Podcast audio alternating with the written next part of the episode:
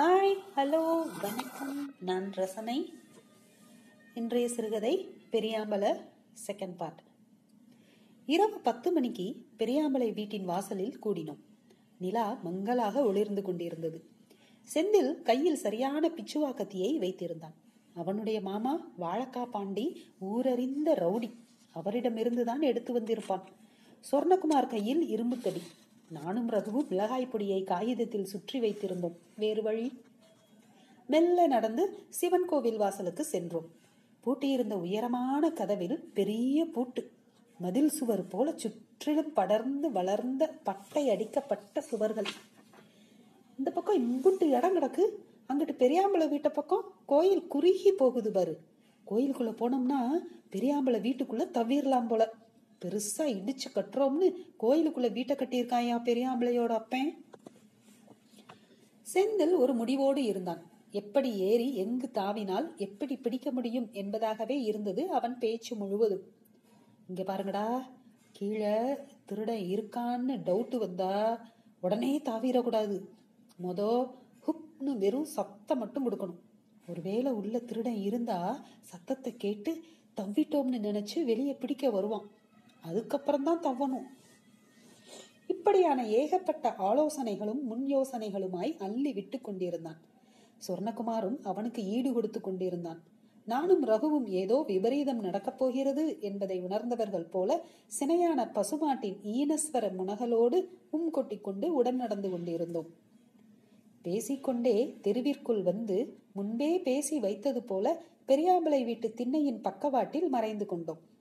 பெரியாம்பலை வழக்கம் போல பதினோரு மணி ஆனதும் சத்தம் காட்டாமல் படுக்க போய்விட்டார். அவர் சாப்பிடும் மாத்திரைகளின் வீரியம் ஆளை அசத்தும் என்று மெடிக்கல் கண்ணா அண்ணன் சொல்லுவார்.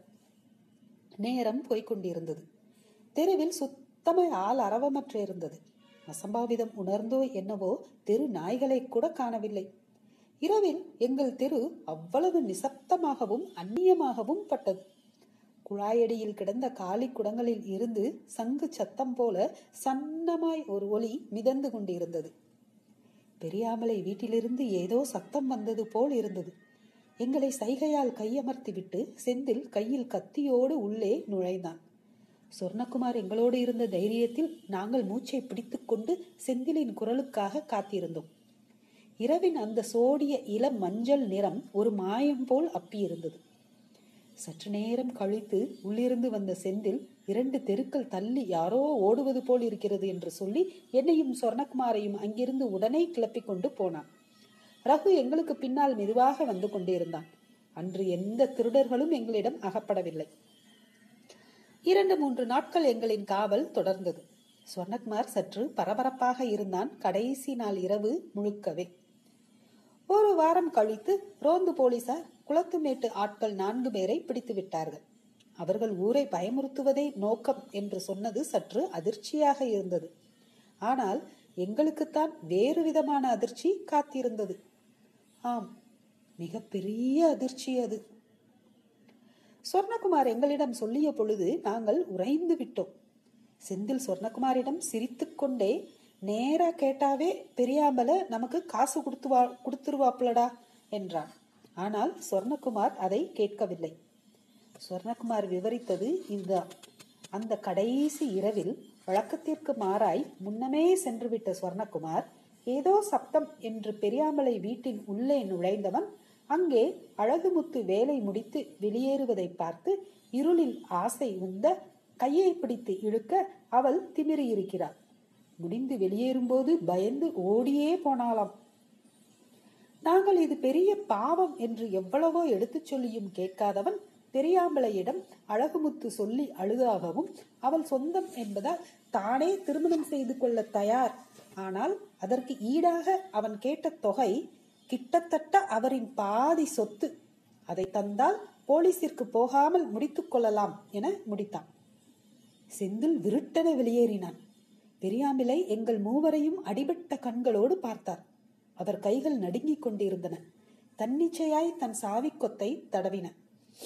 சொர்ணகுமார் அழகுமுத்து திருமணம் நடந்த கையோடு அவன் கடையை விரிவுபடுத்தி பளபளவென மாறினான். அதிலிருந்து மூன்று நான்கு மாதங்களில் பொருளீட்டும் பொருட்டு கித்தான் சாக்கின் யூரியா மூடையை பிரித்தது போல பொலபளபளவென நாங்கள் நான்கு திசைகளில் சரிந்து பிரிந்தோம். ஆனாலும் மனம் ஊரை நோக்கித்தான் மையமாக குவிந்து இருந்தது அதனால்தான் இதோ செந்திலின் மகன் காதுகுத்திற்காக மீண்டும் சந்திக்கிறோம். கிட்டத்தட்ட நான்கு ஆண்டுகளுக்கு பிறகு. ஐயனார் கோவிலின் கம்பீர வெள்ளை குதிரையை நிமிர்ந்து பார்த்து கொண்டிருக்கும் போது பின்னால் இருந்து அணைத்தான் ரகு. அவனுக்கு பக்கத்தில் சொர்ணகுமார். அடையாளம் தெரியாமல் கண்கள் பெரிது பெரிதாக முகம் சிறிதாகி போய் சுகரா மாப்பிள்ள என்றான். செந்தில் பட்டு வேட்டியில் மாப்பிள்ளை தோரணையில் மகனை தூக்கிக் கொண்டு வலம் வந்தான். கடையில ஆள் இல்லடா. இப்ப மூணு கடை மாப்பிள்ள. ஊர்ல எவன் என்ன வாங்கணும்னாலும் நம்ம கடைங்க தான். நைட் வாரேன் என்று சொர்ணகுமார் சற்று நேரத்தில் கிளம்பி போனதும் பெரியாம்பிளை வரவும் சரியாய் இருந்தது. ஆச்சரியமாய் அன்று போலவே இருந்தார். அதே மலர்ந்த சிரிப்பு சோழி சோழியாய் பற்கள் என்னையும் ரகுவையும் பார்த்ததும் ஓடி வந்து கட்டிக்கொண்டார். என்ன பெரியாம்பள கக்க கக்கன வினோத ஒளியில் சிரித்தவர் சாப்பிட மறுத்து பிரதோஷம் என்பதை நினைவுபடுத்தி கோவிலுக்கு போவதாய் சொல்லி போனார். எப்போதும் போல வேட்டியை ஒதுக்கி அன்றாயரிலிருந்து சலவை தாள்களை எடுத்து செந்திலின் மகன் கையில் திணித்துவிட்டு உங்களுக்கு ஒரு விசேஷம் எப்ப வரும்னு சொல்லுங்கடா சிறப்பா செஞ்சு விடுவோம் என சொல்லி மீண்டும் கலகலவென சிரித்தபடியே போய்விட்டார். ஆனாலும் சொர்ணகுமார் இம்புட்டு பழகிட்டு இப்படி அவன் பண்ண மேட்ருக்கு இந்த ஆளை இழுத்து சொத்தை வாங்கினது தப்பு தாண்டா. பாவம் இந்த ஆளை போய் ஏமாத்தி விட்டானேடா என்று நான் சொல்லி முடிக்கும் முன்னரே செந்தில் சிரிப்பை அடக்கிக் கொண்டே மெல்லிய குரலில் சொன்னான். ஏமாந்தது பெரியாம்பல இல்லடா சொர்ணகுமார் தான் திருடனை பிடிக்க தெரிஞ்சோமே அப்ப நான் முத நாள் உள்ள போயிட்டு வந்தனே. உள்ள என்னத்தை பார்த்தேன் தெரியுமா? ஒரு சிகரெட்டை பற்ற வைத்து சிரித்துக்கொண்டே ஊதினான். எங்கள் காலடியில் வந்து விழுந்த பந்தை நோக்கி ஓடி வந்தான் ஒரு சிறுவன். இவன்தான் சொர்ணகுமார் மகே சுப்பிரமணி.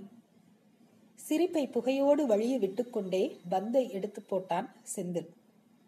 தேங்க்ஸ் அங்கிள் என சொல்லி ஈ என சிரித்தான் சோழி பற்கள் தெரிய சுப்பிரமணி. நன்றி.